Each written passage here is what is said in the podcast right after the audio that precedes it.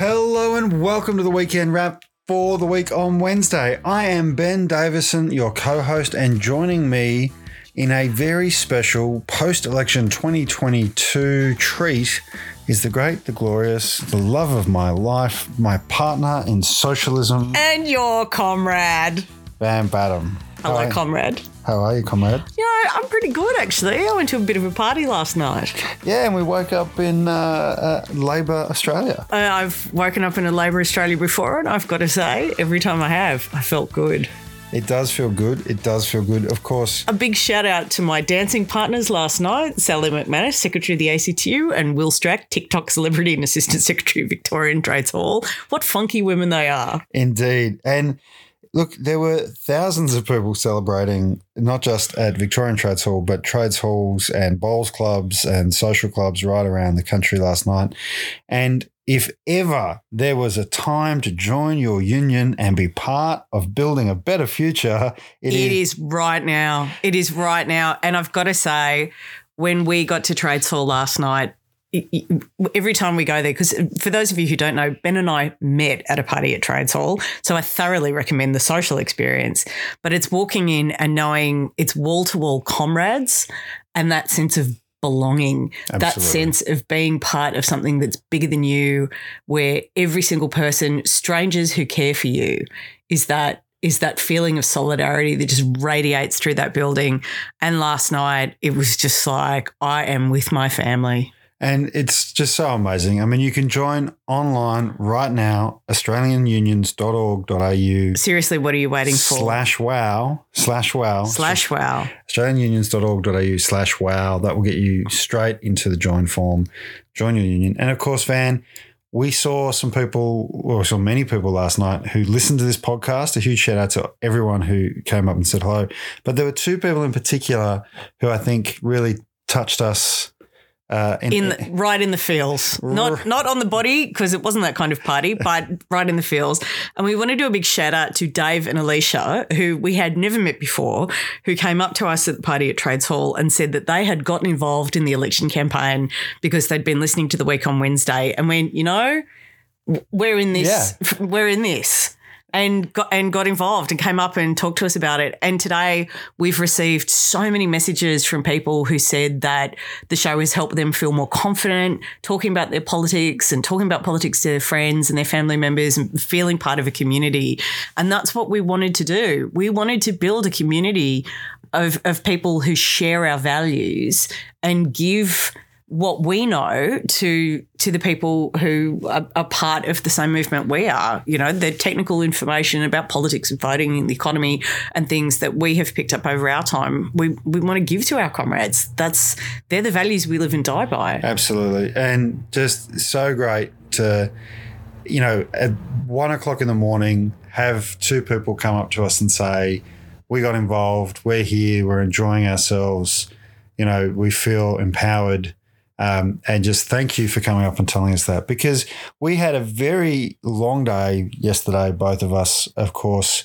Um, Van, you came to Melbourne from Sydney. Mm, got up at four o'clock in the morning. I opened a booth in our local town. Uh, so I got up at uh, not quite as early as you, actually, which is interesting, uh, but handed out for three hours or so uh, before we went. And we did, uh, for those of you who haven't seen it yet, you can catch it on the uh, uh, Dunn Street YouTube channel. I think it's still up on our Week on Wednesday Facebook page. it's on my Facebook page. on Van's Facebook page. We did a, a four hour in the end, three and a half hour. Yeah, three and a half to four hour live election telecast. Because Ben and I and our friends w- were of the opinion that. So I, I quoted this on Twitter today. My uh, activist hero is Abbie Hoffman, and an amazing American. Um, like activist from the 1960s, whose books I have read and I recommend wholeheartedly to anyone. Um, Revolution for the Hell of It had quite an impact on me as a young person. And he has this line, which is the modern revolutionary heads to the TV station. And people like Ben and I, we haven't had access to TV stations. So we've decided to just make our own. And last night, with our friends David Feeney and Stephen Donnelly, and amazing cast of celebrities from across all parts of the movement, from Simon Holmes Court, Sally McManus, Grace Tame, Wil Stracke, uh, our friends down in Tasmania, Francis Leach, Sue Lyons in Western Australia, Brad Chilcott in South Australia, like Jackie Trad in Queensland, the most incredible crew of people. Uh, Yeah. We put together an election telecast because we wanted to cover the election in the language of our values. And, you know, 46,000 people uh, have watched it so far. It's been huge, the response. And just to put that in context, that's more people than watched the last episode of Chris Kenny's TV show on Sky before the election. So, you know, the, if you're listening to this at home or in the car or on the train or, or on a jog, whatever you do when you listen to the week on Wednesday and the weekend wrap, you are absolutely not alone. And I do want to just give uh, a quick plug and thank you to Mikkel and Maurice Blackburn and Dunn Street who sponsored last night's broadcast. They haven't sponsored this broadcast, but I think they deserve it anyway because it was such a huge undertaking pulled together in three days, getting a studio, getting a good crew together, getting numbers people in the background, getting it all done. Just so much effort went into it. And I think it was really worthwhile. There was some really good discussion. We heard lots of feedback. Uh, we hope to do those sorts of things uh, more in the future. Uh, we hope that with a, a, a progressive Labor government led by Anthony Albanese, there'll be lots of really good policy discussions to have. Uh, and of course, the And, and I've got, can I just say, like on the ideological um, conversation, like Ben and I are democratic socialists. Mm, mm. And we're from the, you know, the harder left side of the movement. Our friends David Feeney and Stephen Donnelly are social democrats, Mm. and they're from the more centrist side of the movement. But Karl Marx himself said that that conversation between, you know, the socialism and so, and social democrats is the most powerful transformative conversation in the world because it shares the fundamental belief of how do we help working people and society at large better. And we love that. That's our Yeah. favorite kind of conversation. And and Donnelly today was tweeting about how important it is that we you know organize and we get communities organizing and empowered to to to take advantage of this opportunity now. You know, we've had a decade of Tory misrule, Liberal Party misrule, and absolute naked corruption. and and you know abuses of different groups and segments of society. You know, some of the things Grace Tame said last night about the targeting of politically Friendly Geordies, that's who else we had on Friendly the show. Geordies, I knew I'd course. forgotten. Jordan Shanks was there. Uh, uh, but, you know, when Grace Tame said the targeting of, of segments of politically vulnerable groups uh, for political gain has backfired. It backfired on Scott Morrison. Scott Morrison has shattered his own party. Um, you know, and I think, Van, one of the things you and I have been discussing today is, well, what does this mean? Of course, we've seen um, you know, 12 or so independents now from Teal independents through to Katter um, and everything in between in terms of ideological spectrum. Uh, the Greens do look like they may well pick up two or three seats and, and end up with as many as four seats in the lower house. Pauline Hanson may lose her Senate seat in Queensland. Not only may she lose it, but she may lose it to the legalized cannabis party, which I've got to say would be the most fun part of the whole proceeding. you know, and of course, Labor has uh, news. News.com is saying Labor has 76 seats. It's winning Bennelong. It's winning Deakin. Michael Sukkar is out. Uh, and there are four seats in doubt. Uh, three of them are leaning towards Labor. That would get Labor to 79. It may well, it may well yet be that Anthony Albanese has the largest majority government since Tony Abbott won the 2013 election. Uh, you know what what does this moment tell us? There's lots of spin now right? This is the time when people start to spin what it means and try and set a narrative and a framework for how really this government is set up. But you and I were talking about that actually what we're observing is that this election demonstrates that Australia is fundamentally a a Menzian Hawke country. It is. It is. And rather than going, oh, this is, you know, the dawning of a new era, well, Ben and I aren't of that opinion. We are thrilled there's a Labor government. absolutely And we're thrilled that the Teals and the Greens made gains, Yeah, frankly. absolutely. But the particularly at the expense of people like uh, Tim Wilson and Jason Falinski. Yeah. And while I am personally just unbelievably devastated that Terri Butler may not be returned as the member for Griffith. Because, full disclosure, Terri and I have been extremely close friends for 30 years. And often when people have asked me why I don't go into Parliament, I've gone because Terri Butler is there and she represents my values and is a brilliant lawyer and policy person. And I'm a dramaturg and theatre maker. So, yeah, she's probably more qualified. Um, I've got to say that um, what where Ben and I are coming from is what represent what's going on is that Australians, because we have universal enfranchisement, which some mm. people incorrectly call compulsory voting, mm-hmm. Australian politics defers to a centre. It defers to a, a conversation between essentially social democrats and small L liberals mm. about what to prioritise within, you know, the legislative and resource capacity of the government.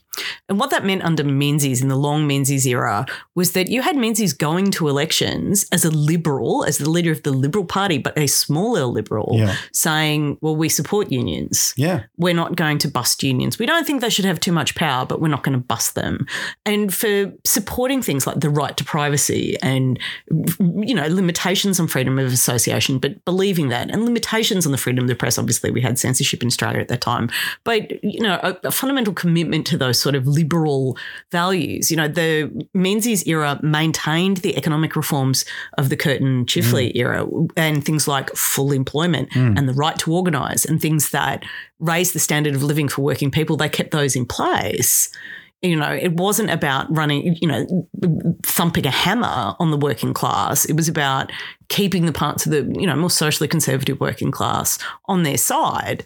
And that works in a centrist democracy. Mm, mm. Um, and then, of course, we had the the flip of the pendulum eventually. Um, after the extraordinary reforms of necessary reforms of the Whitlam era, um, and you know unearned dismissal, but let's not go there. Um, but if you look at the Hawke era, where you had 13 years of mm. Labor government, because you had an extremely pro-union, uh, pro working class, pro institution, pro social democracy mm. Labor Party that also said the prosperity of the working class is good for small business. Yeah. And we will take some of the restrictions off the capacity of people to run their own businesses. You know, what there's a really important story from the Hawke era, which was about Paul Keating's father. Mm. Paul Keating's father was a boilermaker who wanted to start his own business and be a tradie, mm, basically, mm, and couldn't get a loan from a bank to start his own small business. So was, you know, qualified tradesperson, yeah. but was in the capacity where he had to work for someone else. He had to work for someone who already had capital mm. because a bank wouldn't give it to him. And what the achievement of the Hawke Keating era was, was essentially to create the tradie class, mm. to take a, a community of workers who were highly skilled and highly trained and give them the capacity to run their own businesses. Mm. mm. And it's. And, and, and, you know, retain more of the gains of their own productivity. Yeah, and yeah. return, which is another thing that Karl Marx argues for, you know, that yeah. artisans should be able to support themselves yeah. without being indentured to capital. Crazy. You know, it would be really great if a lot of people who criticize me who are on the left actually did the reading. Look, but if you can't do the reading, listen to our podcast. Yeah, true. You know, oh, Twitter is a cesspit. But it is, so, but it is interesting, right? Because that that Hawke era, you know, you had that long period of Menzies, then you had um, the chaos and instability after Menzies left within the Liberal Party, multiple prime ministers sort of um, trying to hold it together, but really the kind of chaos we've seen in the Morrison front bench, not necessarily the leadership of the Liberal Party, but the, the, the kind of cabinet level. And then, of course, you had Gough come in and and really try and do everything really quickly. Um, and and it's not, uh, you know, I'm not saying that Gough is like Abbott, but certainly you know, at the other end of the spectrum, right? Yeah, and Gough moved quickly, and, and which was necessary. Yeah, and I am grateful for every single oh, absolutely. gain. Absolutely. Um, uh, but you know the reality of what happened after Gough, after the dismissal. I mean, the forces of reaction were Huge. incredibly powerful, and they dismissed a democratically elected government. Yeah. And uh, what we lost in the the wake of Whitlam, despite all of the gains, was we lost Medicare. So yeah. they brought it in, and then Fraser kicked it out again. And of course, Fraser, and, and this is the real tragedy. I mean, people talk about the neoliberal slide under Keating and Hawke, and I'm not denying that yeah. that happened and they legislated in a neoliberal neoliberal frame around the economy.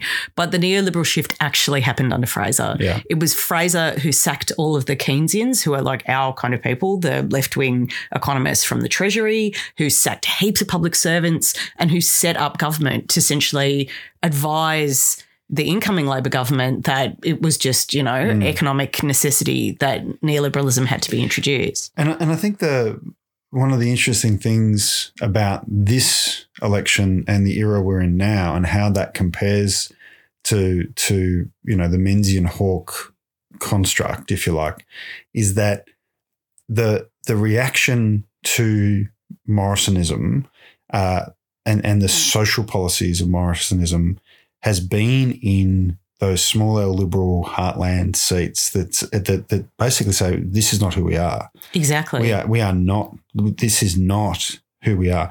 We are we are for we are for profit. We are for capital, but we are also for a sense of civility. We are for a sense of manners. We are for a sense of opportunism. And that's literally the Menzian construct Yeah. of the Liberal, Liberal Party. Oh, so Menzies forms the Liberal Party in 48, yeah, I think so. 48, Yeah. 49. 48, and then they win the election in 49 and Yeah. beat Chifley, which I know still breaks your heart. All this time we should nationalise the banks. And um, and of course, that Menzian compact, there's a really interesting quote that's associated with Menzies when he was asked, why don't you call it a conservative party? And he said, because the conservatives will vote for us anyway. Hmm. It's it's a, a liberal framework that will allow us to govern, and and meant that. And where could conservatives go? You know, apart Hmm. from to a centrist liberal party in a centrist democracy that has universal enfranchisement. And it's been interesting to see that Morrison, and you and I were talking about this earlier, that Morrison, when he became prime minister, took his caucus, I think it was to a basketball court or a gym or something, and talked about how they were the heirs of Menzies and that he wanted to have a have a Menzies Liberal Party.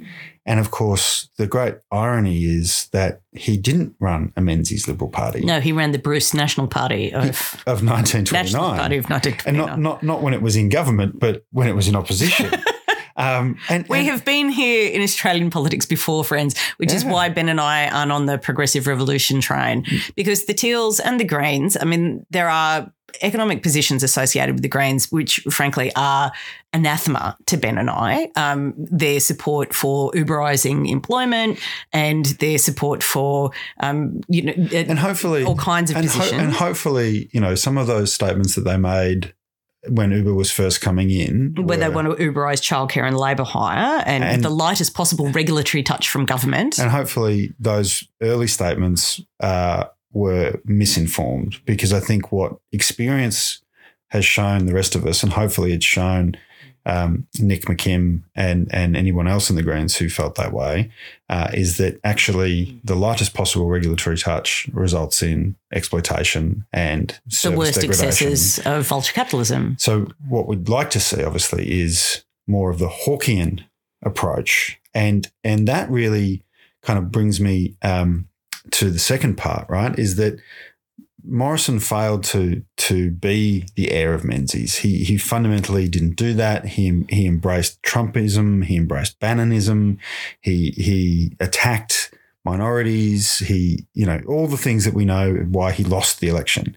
But it's not just why he lost the election. It's why he's broken the Liberal Party. Well, I mean, part of the problem is, I mean, and this is the thing. Like when I talk about the the Teals and and the Greens, they are really in a position to inherit Menziesism, and that's hmm. where they've profited in this election because they have taken the votes off the Liberals. They have captured the territory of the smaller Liberal votes. If you look at where the Greens have made gains in particular, it's in areas that have gentrified Yeah. that attract that wealthy professional middle class who traditionally have been a liberal electorate. And it's interesting because you hear people say, "Oh, this electorate's always been Labor," da, da, da. and it's like, well, when it was first founded, that electorate was a slum, yes. and now it's the most expensive property in that state. well, I mean, look at my family. I mean, who emigrated unable to speak English, Yeah. who lived in the what was the ghetto in Erskineville Yeah. in Sydney, and did everything they possibly could, including serving in World War II, Yeah. to be able to move out of the Erskineville ghetto and move out to the suburbs,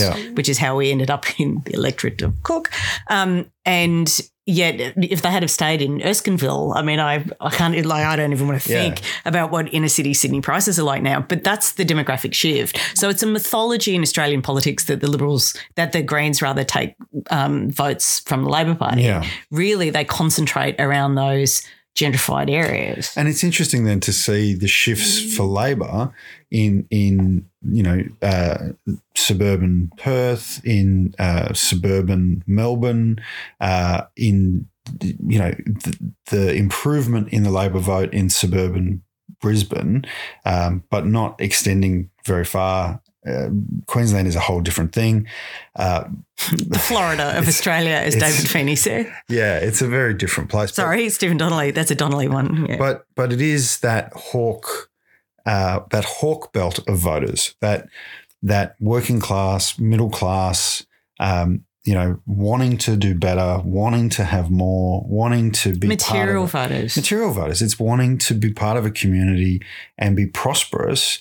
Uh, and we saw we've seen in Victoria and WA and I'm sure we'll see in South Australia um, and under the Palaszczuk government in Queensland a real focus on that, right? So at a state level, there's been such a strong focus on that. The brand, the Labor brand is so associated with jobs, with wages, with what we're doing in our communities. opportunity and understanding jobs. And we've talked about this on the show before how when jobs come into a community, that's good for small business. Yeah, absolutely. Because building the hospital or putting in the new rail link or getting rid of level crossings and the the workers who come in to do those projects are the people who spend money in the cafe and might have a bit of a look in the clothing store or buy some flowers on the way home. I mean, those are out where we are in the regions, they are powerful like economic opportunities for all different kinds of Australians and that Hawke Menzies belt of voters who vote around material opportunity. And it, I think it's going to be very interesting to see how the Albanese federal government, you know, delivers on that on that promise because that was very much the focus of the campaign. You know, we had two weeks. The last really two weeks of the campaign were about wages, about job security, Cost of living. cost of living, uh, and about what government can do versus what government can't do, uh, and really different visions of Australia. And it is, it is, of course, there'll be, you know, federal ICAC, there'll be uh, policies around climate change, you know, Justice for women. Justice for Women. Labor's committed to implementing all 55 recommendations of the Respect at Work report around enshrining um, gender gender equality Voice in the Fair Work Act. Voice to Parliament was the first thing Anthony Albanese said when he got up and gave his acceptance speech, which I thought was both very gracious. He didn't put up with any booing from the crowd. There was a sort of a weird moment where on TV you couldn't quite pick it up, but there was some people who were kind of heckling Scott Morrison, and I think and, and Anthony Albanese said, "We're not doing that. We're an orderly party. We, hmm. We're going to run an orderly government, and it starts today." And I think that's a really good, clear signal. You know, that's very Hawkian. Hawke ran an orderly cabinet where ministers had clear briefs. They ran their departments. They ran their portfolios. They delivered on the promises that were set. And as a result, as you say, 13 years of Labor government. yeah. Huge transformational projects, Medicare, superannuation. And those the kind of projects that make socialists like me and you Yeah. really happy. Because our thing is government jobs, government infrastructure, Yeah. a welfare state, cradle to grave opportunity, opening the doors so you can be a kid from social housing with a mother on a disability, single mother on a disability pension, and do economics at Sydney Uni and one day become prime minister. Like that's the kind of labor framework. I mean, you and I were born into circumstances that are completely different to how we live now. And we both had the transformative opportunity of education and mm. welfare and healthcare that enabled us to pursue our vocational calling. I mean, the idea that my family has produced a playwright is just. It, it was unthinkable to my Yeah. parents that they would ever have opportunities like that. Your mum, who worked in an abattoir and the laundry of a mental hospital, the as it laundry- called then. and yeah. the laundry of what was then called a mental hospital to have a son who you know has an MBA and and runs organizations like it's just it's inconceivable um, the the transformation that we've seen in our own trajectories and we owe those trajectories to Labor governments. Well, I want to I want to briefly talk about the things that I think that Labor now has an opportunity to save, to fix, to get back on the right track. You know, obviously, at the end of the campaign, Morrison talked about basically uh, disassembling superannuation. Uh, obviously, they've wrecked the NDIS for so many, many people. They had multiple ministers in the last five years. It was seen as a punishment portfolio to be given out to people. Um, Bill Shorten, um, uh, you know, he's so passionate about that uh, portfolio, about those issues. You know, the, the opportunity there for the NDIS to really actually be delivered in the way it was originally intended is now there. Um, we know around the future of work, around Uberization, around the gig economy. Uh, we know around wages. Labor's got lots, lots to offer there. Uh, we know around respect for women, around around facilitating women's participation. The, the way Albanese talked about childcare is a productivity uh, policy you know, the childcare has been treated in this country as though it's some form of welfare for women to go off and have shandies down, you know, with each other. But this is what happens. And what's gone wrong with the Liberal Party is that the Liberal Party, the Conservatives in the Liberal Party got greedy. Yeah. They didn't realize or they forgot they were there and they enjoyed influence and power by the grace of the smaller liberals who built the brand. Yeah. I mean, the the liberal vote, and we can see this in the results and the kind of seats they lost and where they lost them. That Liberal Party voters, and I've said this on the show before, mm. they want to be Malcolm Turnbull. Yeah. They want to be Julia Banks. They want to be Kelly O'Dwyer, yeah. Christopher Pyne, and those kind of, and that's why all of those people got wheeled out to well, yeah. Malcolm Turnbull was not here. Yeah, yeah. Kelly O'Dwyer, Chris Pyne, Alexander Downer, they were all wheeled out at the Kooyong campaign. Yeah. Um, and you know, and that, but that it was too late. Yeah. Like Frydenberg had lost them; he'd lost control to a caucus that was riven by the likes of you know, Michael Sukkar and um, Gerald Rennick, Gerald Rennick, who's a loon, and uh, Amanda Stoker, mm. and and part of what went on is that I mean, the fundamental rule, in, not just in politics but in all life, is don't get high on your own supply. Yeah. And the Liberals have been huffing Murdoch propaganda like it was opiated hash for some time and came to believe that what Murdoch was reflecting back on Sky and in the pages of The Australian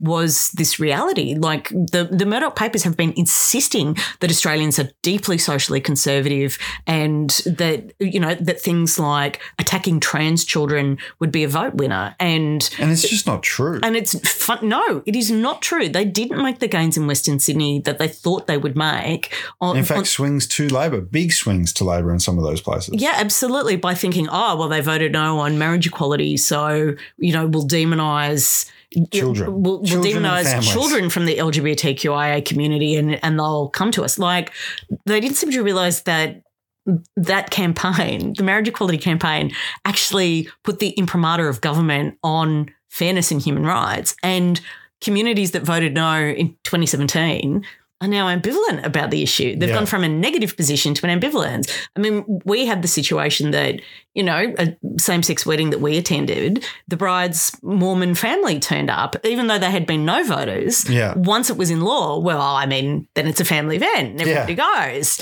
you know. So, I mean, this is, these are some of the cal- poor calculations mm. made by an, a, a greed, a power hungry ideological hard right who, rather than looking at the actual political reality of the seats that they were in, mm, Michael mm, Sukkar, mm. um, actually looked at what was being written in Murdoch papers and believed the ideological line as opposed to reality. And they've surrounded themselves, of course, with people who reinforced that, right? And and they hired staff who reinforced those views. They they created campaigns of people who supported those views. They solicited donations from people who supported those views, and they created, as you say, not just not just getting high on their own supply in a back room somewhere. They created a crack den of of of being able to huff this nonsense, um, and and it and it flies in the face of reality. And and the the Teals, you know, we're going to have more independents in the lower house than we've had really since the the the collapse of the Nationalist Party uh, in 1929, um, which I think is a huge uh, telling factor. Most of those will come from um, what was once the Liberal Party.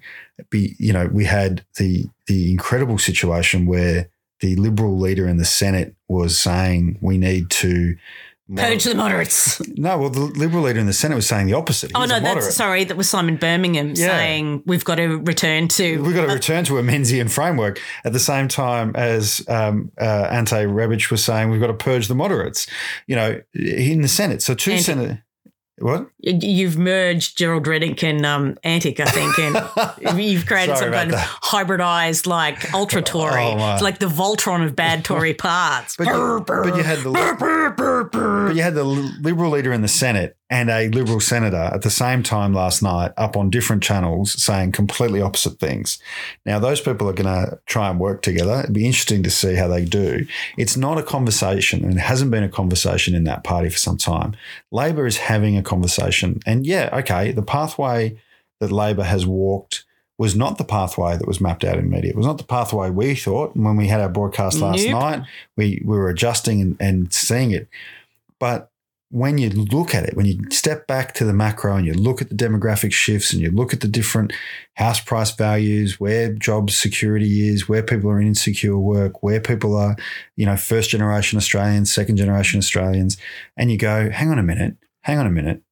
There are patterns here that that we've seen before. And it is that Menzian Hawke framework. And this kind of idea that some people, as you say, are peddling this, oh, you know, uh, green slide or, or um, teal Kano or whatever people like to say. Teal Kano. The, rea- the reality is, I will love you until I am dead, and re- then some. the reality is that Labor has won the election with a majority of seats on the basis of talking about Labor issues around wages, job security, Opportunity. opportunity through the provision of services that facilitate people's participation. Structuralized material opportunity. And all the other things, all the other good social policies that Labor governments in Victoria and WA and Queensland have already done. I mean, this is what's so interesting. You know, But those, but those, the point I was going to make there is that those come about because you deal with the material realities. It gives you a license to go and say, we can do these other things. Look, we- we're doing this. We're doing these. We're doing these core things. Now let's have a conversation about this, this, this cultural issue mm, this social issue. And and that's what they've been doing at the state level.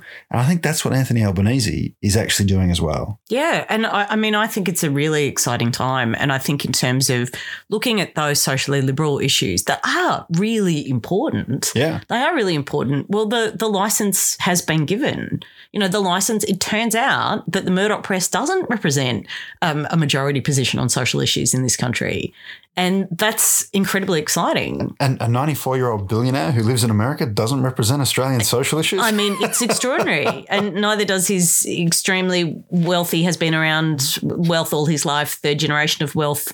His son is doesn't have his finger on the pulse of what the ordinary person thinks. No. I mean, gosh, what a coincidence! If only somebody could have predicted that. Like, it, I mean, this is what is really interesting, and, and a, potential for Australia to really realize some goals, like especially around the way you and I approach the issue of climate action. I mean, people who listen to this show know that I am the environment, like Yes, yeah, you yeah. know, environmentalist. You know, I'm a pro climate action maniac. I have been very proud Yeah, to to we- we- protest for environment issues. That's how I got politicized at university we have to get to net zero. There's and no we have the, yeah and but also we believe in the capacity of this country to be a leader in terms of the exporting of technology and the creation of new forms of employment and and superstructural change that says if the climate is an overwhelming issue the society that lives in the climate is both the solution the path the reward all of those things and labor can do that by looking at employment models economic models and research and investment and science and industry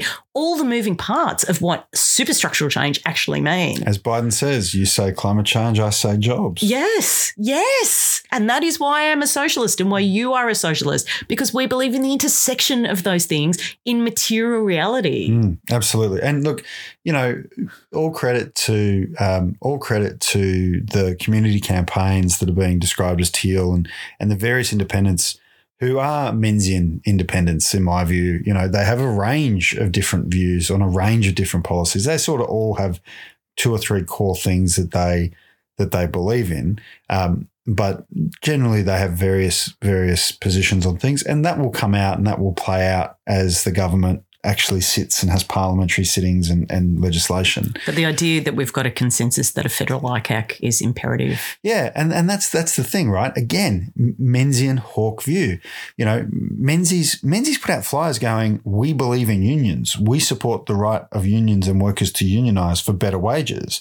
Hawke created tripartite um, institutions that had employers, unions, and government making decisions together for the betterment of all. What you mean, like the structure of the extremely prosperous German economy? Yeah, and you know, and this so there is a consensus on ICAC. There is a consensus on climate action that generates jobs and opportunity.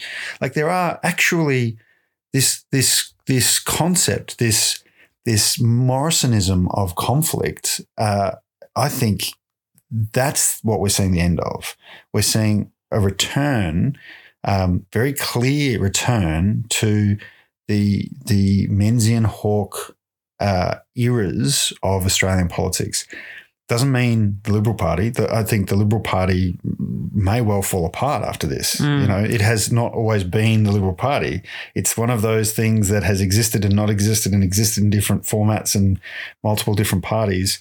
Um, you know, this is the longest period where it has been the Liberal Party. Yes, certainly. And I mean, if you look at the energy that, I mean, Menzies had been prime minister before. Yeah.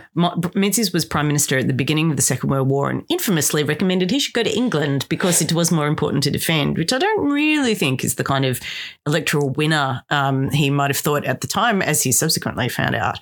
But um, Menzies realised that it was unsustainable, like the the fractiousness of the party of which he was a member, and um, you know the conservative movement at yeah. that time, and establishing that small L liberal framework which they took to the election in 49. I mean, they were in government for 23 years. 23 yeah. years. But, 49 to 72 was a pretty momentous period of time. in a way, it was, it was, Menzianism was sort of a reaction. Like the, the that's that that Liberal Party was a reaction to the threat, if you like, of socialism. Absolutely. Right? That, the, that there needed to be a bulwark against socialism that could could govern without revolution um, being a real and genuine threat. Well, this is the thing. I mean, it's Bismarckian because yeah. I mean the now we're, we're getting really into the history. Yeah, we folks. are, but we are, it's and important. it's but it's important people understand these things that the the threat of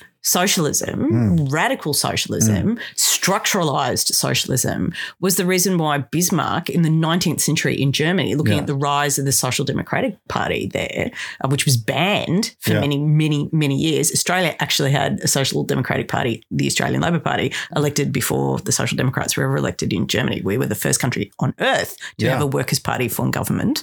Um, the Bismarck, who was, of course, you know, the ultimate establishment individual defender of German hierarchy, saw the threat of socialism and legislated uh, the first pensions yeah. in the West because that was how you kept the working class swayed. Yeah. Was that oh well you know we will give you pensions. The first government to introduce um, the well like welfare policy and things like paid dole in the United Kingdom mm. again was a liberal government. Yeah. Um, because of the threat of socialism that was coming out of the oppression of the working class and strikes there. It wasn't the British Labor Party.